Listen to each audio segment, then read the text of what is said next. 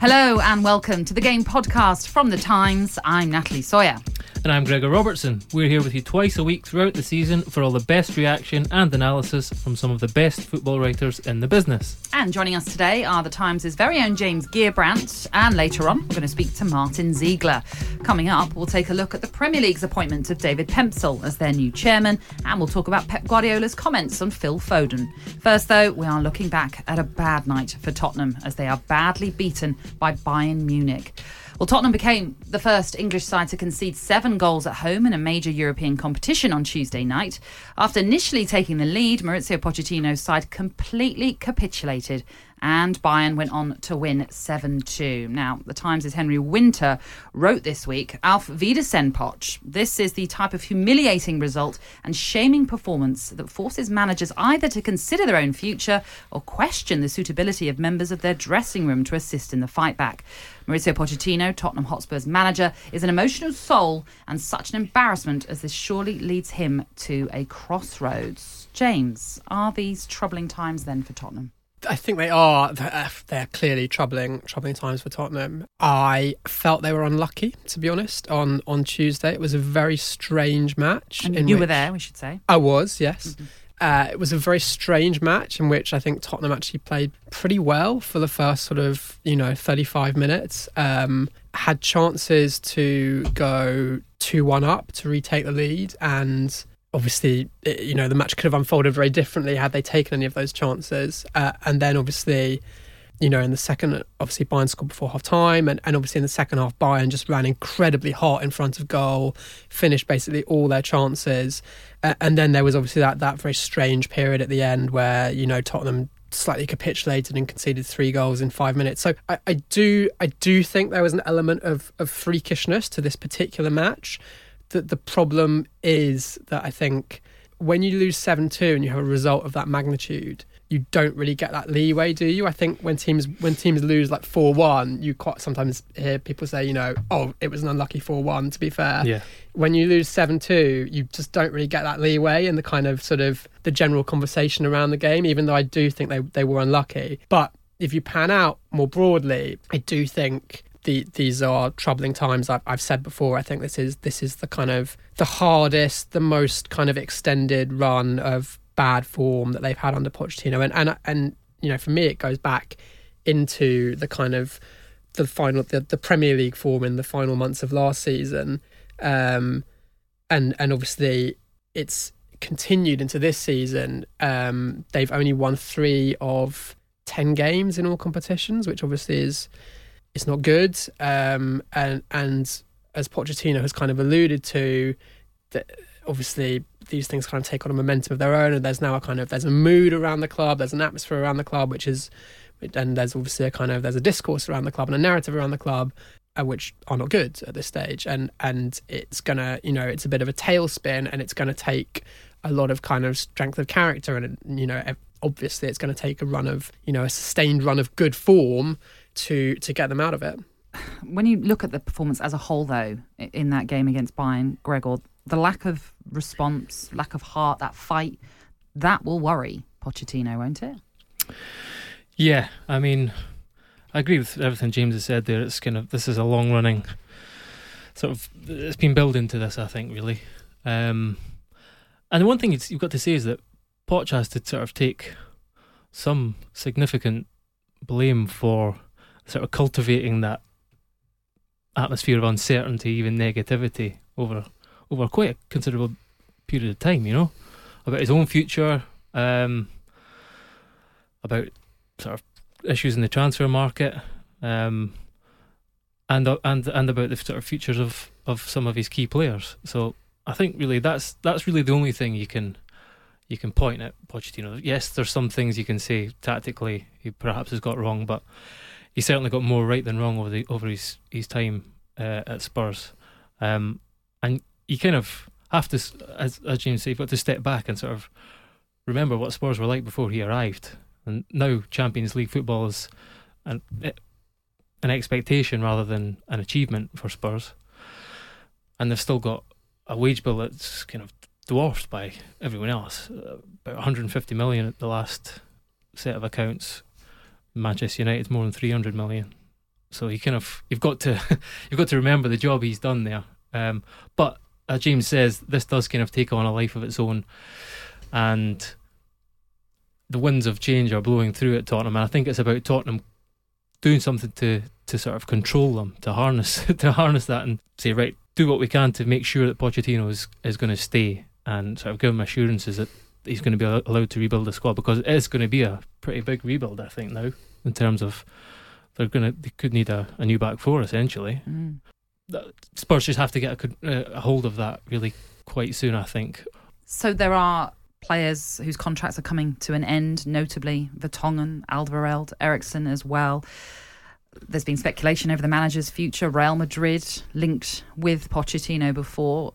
Real Madrid have failed to win in European competition again. This time they scraped to a draw against Club Bruges at home. The rumours will inevitably circulate once again, James. So would it be good for all parties now to move on? And who would then be a good suitor for Spurs? Personally and kind of subjectively, I really like Mauricio Pochettino and I have I've loved the Pochettino project at Tottenham. I've loved the kind of the philosophy, the continuity, the the style of football, the the emphasis he's put on developing young players, the way that he's kind of shown that you know a great team can be built as well as just bought. I think the whole thing has been fantastic. But as someone who likes Pochettino and, and likes Tottenham, I slightly get kind of Jurgen Klopp, can't remember the exact year, but sort of 20 when he left the final season at Borussia Dortmund. Yeah. You know, final season at Borussia Dortmund vibes, where you've had something great, but it's kind of, you know, there's a sense of staleness, a sense of dysfunction, and I think just a sense of something that has kind of, that maybe approaching the end of, an, of its kind of natural life cycle. Because let's not forget, this is kind of, by the kind of standards of modern football, this is an unusually long and kind of quite stable project that Tottenham have had. Not just in terms of Pochettino, but in terms of a large core of players that have been there. I think, you know, we, we've all heard that. I think it's that Alex Ferguson quote about, you know, kind of four years is the most you can hope for in modern football before you have to freshen things up somehow. I wonder if Pochettino, maybe at the end of this season they have a big clear out, and you know maybe that kind of gets some of that freshness back. Uh, Alex Ferguson always used to sack his assistant, which I don't think mm. Pochettino is going to do because he's obviously got a very close relationship with Jesus Perez.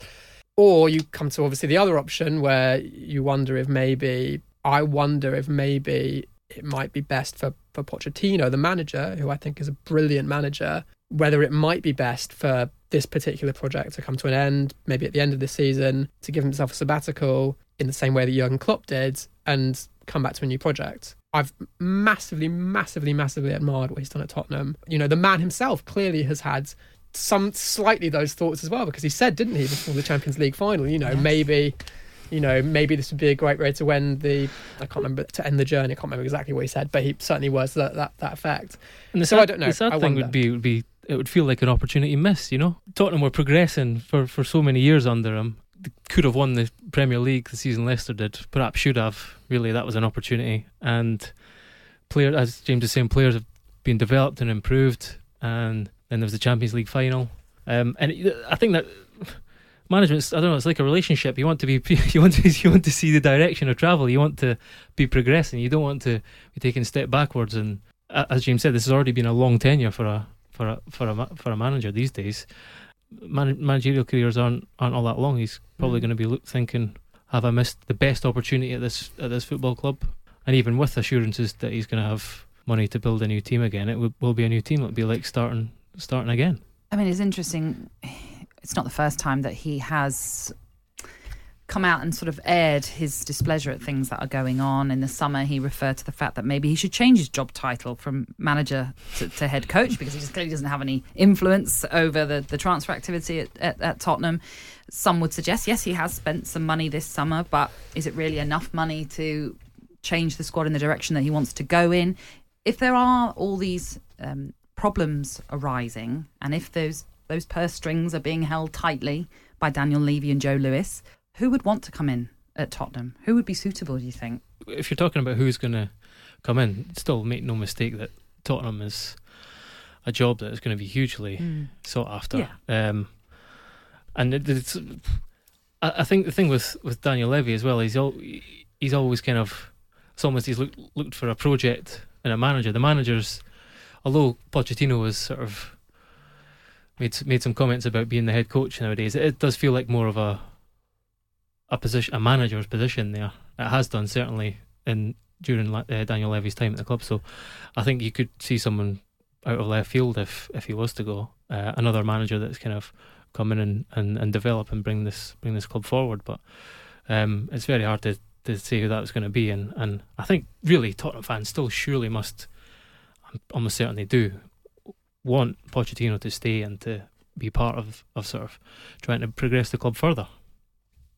Let's reflect on the game once again then on Tuesday night. North London is red. That was the tweet sent out by Serge Gnabry just after he'd scored four of those seven goals for Bayern Munich in the game.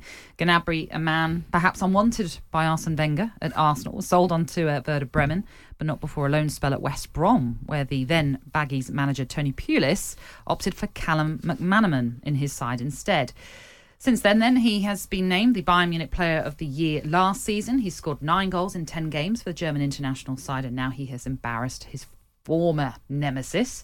Uh, James, you actually spent some time with him, didn't you, last season? And, and you've written uh, what is a great piece on him uh, for the Times. Why didn't it work out for him in England, do you think? Why didn't it work out for him in England? I think easy to say why the West Brom thing didn't work out. I think that was just poor fit, not suited to the style of football Tony Pulis wanted to play, not situated to the situa- not suited to the situation they were in. Tony Pulis, I think, said after on, on Tuesday said that they could never get him fit. You know, I think it's also fair to say at the time that he didn't particularly rate him, and I think Arsenal, both parties should should probably have realised that that was not going to be developmentally helpful to him to go on loan at West Brom. Why didn't it work out for him at Arsenal? Harder to say because you know the Arsenal style of football is something that you would have thought he would have been well suited to obviously at that time the manager was Arsene Wenger and you know who had a kind of track record of kind of promoting youth and obviously had the kind of long-term job security to be able to do that he had a season in I think 2013-14 where he was very young but he made 9 Premier League appearances and sort of almost broke through.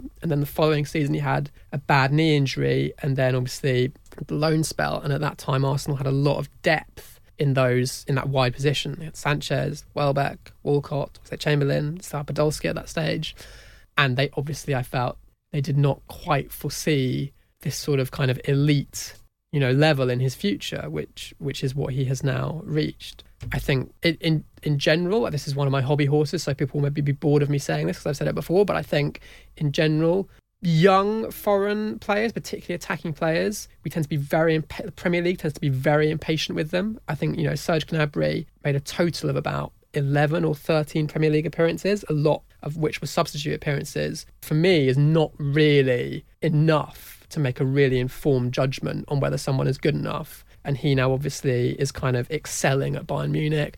You could look at um, Florian Thauvin, who was at Newcastle, isn't it? Outstanding player in Ligue 1. Uh, Memphis Depay, who has been, you know, reborn as an excellent player at, at Lyon.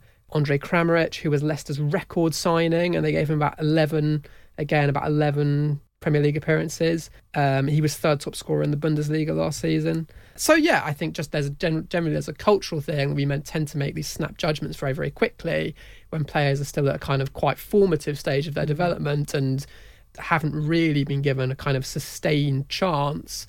And and yeah, so I think Gnabry, he's a particular individual case. I also think he's quite symptomatic of a kind of wider thing that the Premier League maybe could be better at. Yeah, and absolutely. You mentioned some of the players that have already slipped through the net. Perhaps you can also refer to Mo Salah when he was at Chelsea and Kevin De Bruyne as yeah. well, for example. There are some players that just, Gregor, need to move on, a change of scenery, a change of environment to help them become the players that they end up being. Yeah, so as James said, sometimes just not a good fit, whether that's that's on a loan a loan spell or or at the club, and sometimes the the players in front of you that will hinder your opportunities. So um, but it also can be. I mean, Tony Pulis seems to have taken a hell of a lot of stick since this has happened. Even beforehand, you know, there were several interviews with him. He's saying, "You'll have to ask Tony Pulis why I didn't get a chance."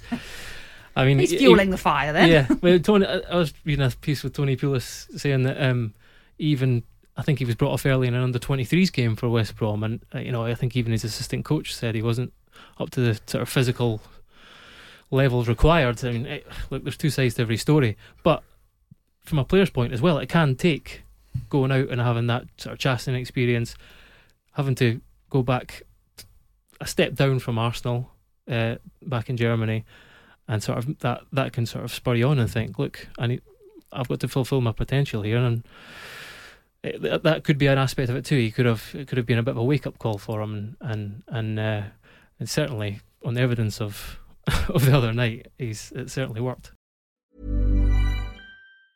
A lot can happen in three years, like a chatbot may be your new best friend. But what won't change? Needing health insurance. United Healthcare Tri Term Medical Plans, underwritten by Golden Rule Insurance Company, offer flexible, budget friendly coverage that lasts nearly three years in some states. Learn more at uh1.com. There's never been a faster or easier way to start your weight loss journey than with PlushCare.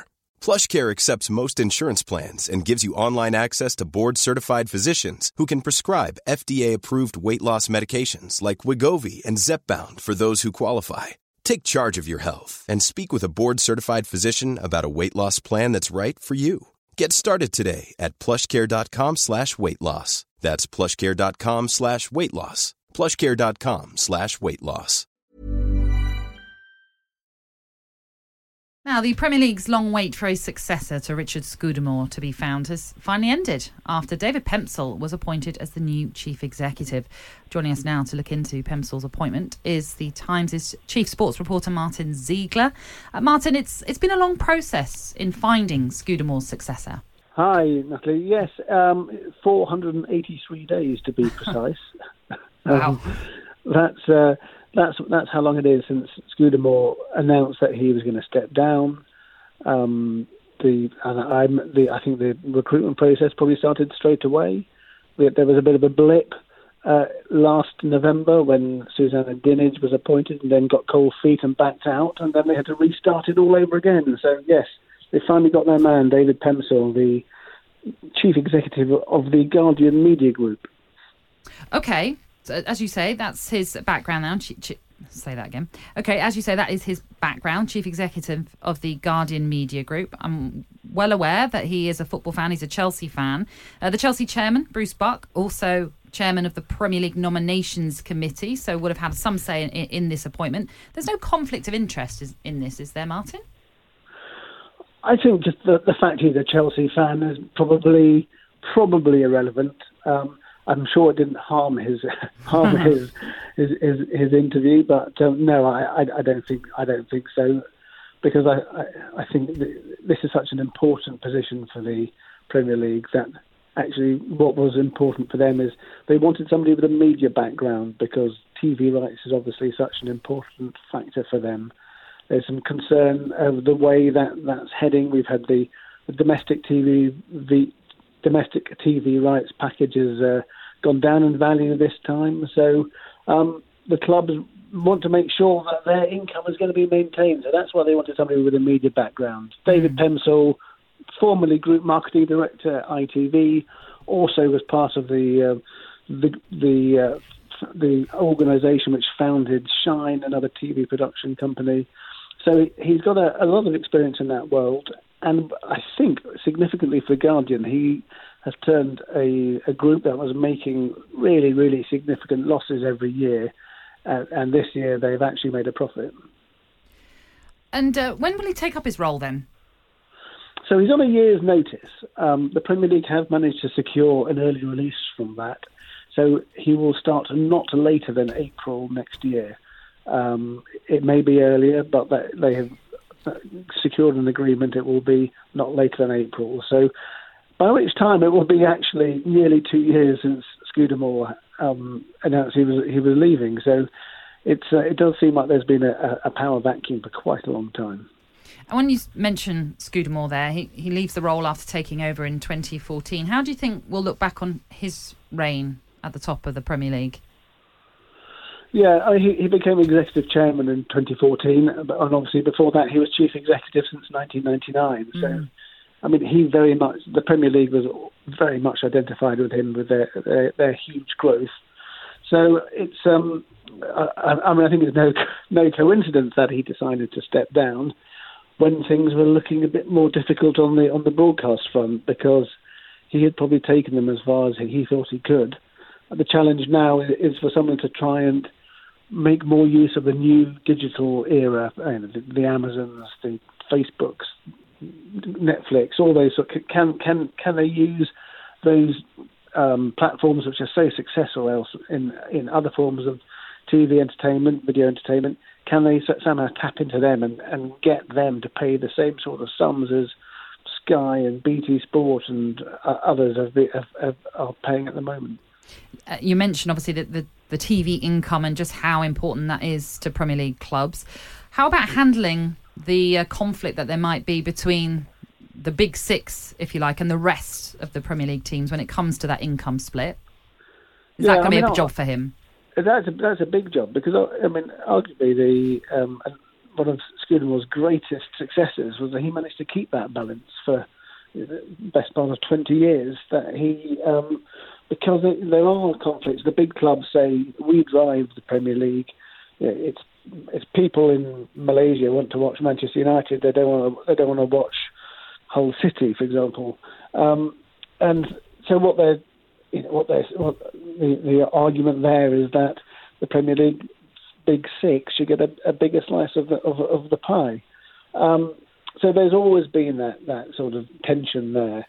Scudamore handled that pretty well, um, but that's definitely going to be a challenge for the, the new man now. As it is, you know, what's going to happen with the future of European competitions because the Premier League are under pressure. The European Clubs Association want to expand the Champions League significantly. That puts pressure on the Premier League. Martyn, really appreciate you coming on. Thank you. Okay, cheers. Take care. Now, as we record this podcast, the England squad to face the Czech Republic and Bulgaria has been announced, and there's a number of uh, talking points for us to get through. The notable inclusions, though, are the Chelsea duo of Fikayo Tomori and Tammy Abraham, who's already scored eight goals for Chelsea this season. Gregor, Tammy Abraham, there's been a lot of clamour for him to be in the England squad. If we focus on Tomori for a moment, does that surprise you that he's in there already?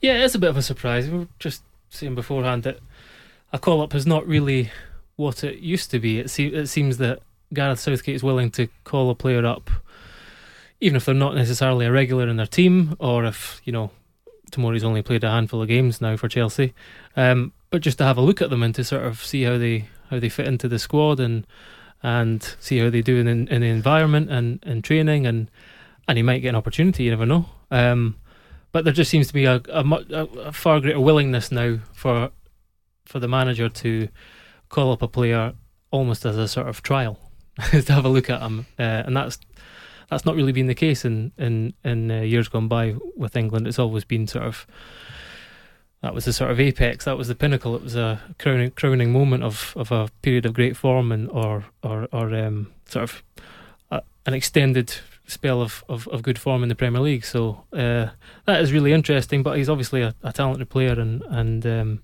and he has he has certainly impressed so far for Chelsea this season. So he gets his place in the side, as does his Chelsea teammate Tammy Abraham. James, as I mentioned before, there has been a lot of clamour about him playing for England. We know that he could have played for Nigeria through his father. Mm. Um, do you think this is based on his future England career in terms of Gareth Southgate picking him because he's mm. not necessarily going to be a starter mm. for England with Harry Kane uh, in the side. Well, no, but I mean, you know, fifty percent of the squad is not is not going to be starters. Um, for me, this is a. You know, we've talked about the situation with his dual nationality and the competing claims of Nigeria. Mm. For for me, I have no idea whether that played into it, but for me, this is a squad. This is a call up that would have been totally merited and justified on form anyway. You know, he's been one of the, if not the outstanding centre forward of the first kind of two months of the Premier League season. He's been outstanding for Chelsea. He's played very. He's had. He's um. You know. He's had more. He's had more consistent game time than, for example, Tomori. And yeah, I, I think it's. You know, it's really. It's really good news for England, to be mm honest, to have you know someone who appears to be emerging as a really kind of quality depth option. As you say, it, it's hard to see you know Harry Kane being shifted out of the first choice eleven, but I think particularly with Marcus Rashford, who I guess would have been probably sort of the second choice centre forward, I, I, suppose. You know, having been not in his best form, and and obviously there are questions over his ability as a kind of pure goal scorer at this level. You know, for me, it's really exciting that England appear to now have a very, very promising young goal scoring centre forward who they can kind of nurture a little bit because he's not going to you know he's not going to be an automatic starter. Mm. for me this is an exciting call up it feels like a kind of it's been a meteoric sort of rise for him this season but we have got to remember that he's done a hell of a lot of work to sort of prove himself and scored a lot of goals in the championship for Bristol City and and Aston Villa. I think more than 50 goals in, in two loan spells with with those two clubs. His only previous time um, in the Premier League. It was with Swansea, and that was more difficult spell when he had some injuries. Paul Clement, the manager, was was was sacked. Um, I think he only scored eight goals in that in 29 appearances in that that time. But you know, he's at 18. He ventured out on loan to get first team football, and I think what we're seeing the sort of we're seeing the fruits of that now. If he if he hadn't had those experiences, he wouldn't be the player he is now for Chelsea. He wouldn't be getting this opportunity uh, to play for England either. Um, so it's definitely been it's been a sort of a long journey for him so far, and and I've written a piece about about him um, for the paper, um, and some really interesting things about the sort of the dedication and the influence of his family as well. His family all moved to Surrey when he was 16, just to be closer to Chelsea's training ground when he went to became a full time player there. Um, and when Lee Johnson uh, was trying to sign sign him on loan, he, they they sort of insisted that he came round to the family home.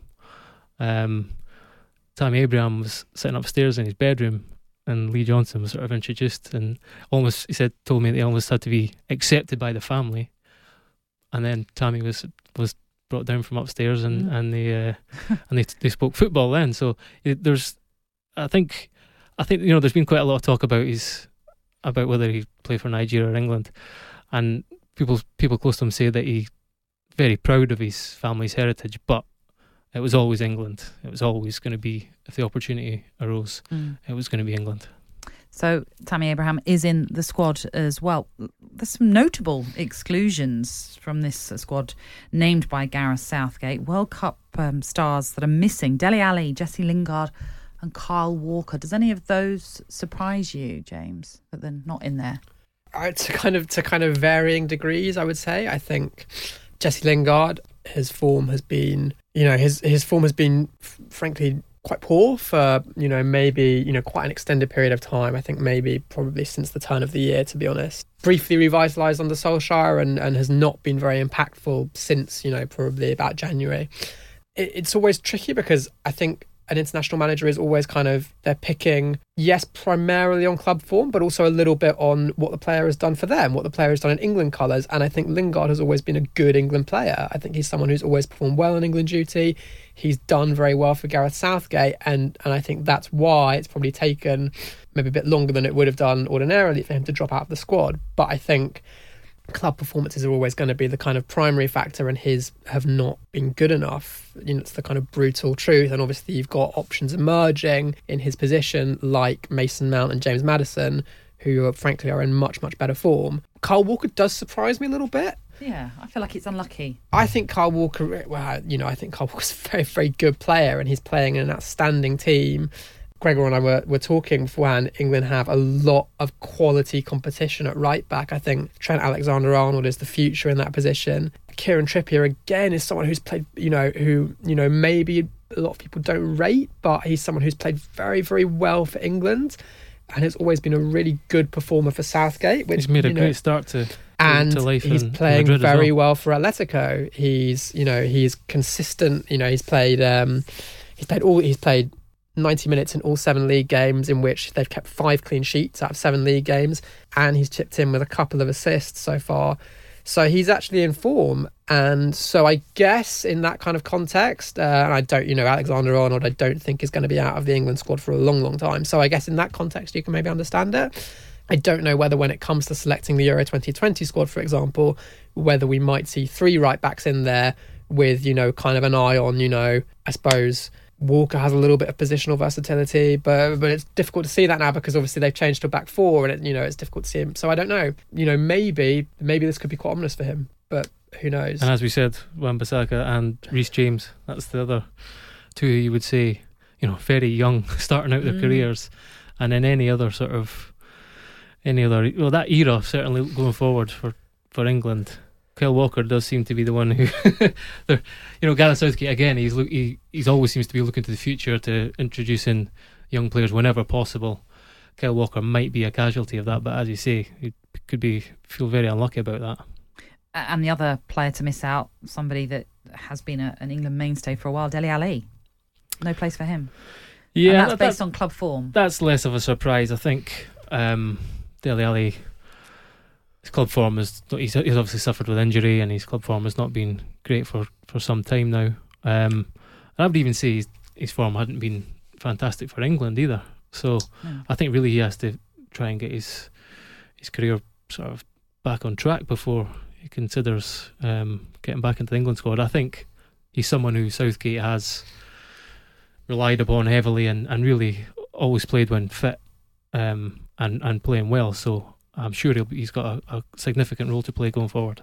Dele Alli is a really interesting case, I think. Um, I wrote a piece, uh, I wrote a column, I think about three weeks ago, on Stones, Alli, and Rashford, who were all players who sort of, you know, 18 months, two years ago, you would have thought were absolutely the future of England, were players that, you know, the national team would be built around. And they all have suffered from, frankly, a decline in performances to, to various extents. I don't think any of them are bad, I think any of them have become bad players overnight. But clearly, you know, I think it's also fair to say that they're probably, obviously, John Stones has in has not actually played that much. You know, they're not at the level that they were at and they're certainly not now at the level that you thought that you might have extrapolated that they might get to. Alli for me is is a really interesting case because 2016 17 three seasons ago now he's got 18 goals in the Premier League 18 goals and I think 9 assists at the age of I think 20 or 21 I mean this was a player who looked like you know who at that stage I think was probably you know was possibly the most exciting English player who just looked like the absolute future of the national team, someone who was going to be an absolute mm. world class star. You know, 18 goals from a sort of, you know, kind of advanced midfield position at such a young age. And I think his case is really is is interesting because I think it's quite a nuanced one. I think I don't think he's played badly over the past few seasons. His role has changed a lot. He's changed from being that sort of, you know, kind of box storming kind of second striker type player to being sort of you know more of a kind of you know attacking midfield creator to then even being more of a kind of central midfielder who has a lot of kind of defensive responsibilities who has to you know do an awful lot of kind of pressing work that Tottenham do. I think his it, it's it's sad. It's a kind of it's a culmination of quite gradual kind of yes it's been a decline but it's also kind of a decline with i think a little bit of mitigation because because i think his role has changed a lot he's not the player that in 2019 that we probably thought he would have been in sort of 2016 Well, it is. It's an omission that we've all noted, obviously. Um, uh, perhaps not an omission as such, but someone that Raheem Sterling suggested should be considered by Gareth Southgate for the, for the England squad is Phil Foden. He obviously doesn't have a place in this squad. We have seen it before, Gregor, where a, a player who isn't playing that much, I mean, even right now with, with uh, uh, Tomori, he's not necessarily. Oh, he hasn't necessarily played a lot of games for Chelsea, but he's got a call up. Why do you think he's not picked someone like Phil Foden? He's not playing in the Premier League. Um, I think that's, and I don't think there's any real sort of potential of him doing so on a regular basis either. I think it just seems to be when you think of those players, you think Phil Foden seems a bit more callow, and he's not ventured out alone. Tomori was a, a has been on several loans, and he went to Derby last season. Was a big success, one Player of the Year there. Um, so I think Foden is a victim of the success of all these guys who've ventured out on loan, or some of the some of those, those have gone out permanently, like Jadon Sancho, um, and have flourished and are now sort of important parts or getting getting an opportunity in the England team. But I think the th- one thing to say is that he's 19, maybe 20. He's Mm, 19. England is England his sort of primary motivation right now. He wants to get in the Manchester City team, and I think he's willing to show some patience to sort of stay put and learn from Pep Guardiola and the players around him, and I think if maybe if he doesn't doesn't get the opportunity in the next twelve months, you might see him venturing out somewhere, and then England will become part of the discussion as well. If you remember last season, Maurizio Sarri came in for a lot of criticism for not playing Callum Hudson Odoi. Uh, eventually, he was still called out by Gareth Southgate. Do you think, for the sake of Foden, for the sake of the England team, we should actually be get, getting frustrated at Pep Guardiola? It's not up to Guardiola to. It's not. Guard, no, but we can be frustrated, can we not? We were Yeah. with Sarri. Yeah, I mean, look, look. Gareth Southgate could call him if he if he really wanted to, and um, he's trained with England's uh, first team squad on numerous occasions. He knows what he's capable of. Um, so if he wanted to call him up, he could. Midfield is a player is a part of England's team where there's lots of options, um, and I don't I don't think it's really Guardiola's not thinking about England when he's when he's thinking about whether to play Phil, Phil Foden or not. Okay, that is it for now. Many thanks to our guests today, James Gheerbrant and Martyn Ziegler. Remember, you can subscribe to The Times and The Sunday Times to enjoy award winning journalism online and on your smartphone or tablet. It is just a pound a week for an eight week trial. Search the Times subscription for more information. Have a good weekend. We'll be back on Monday.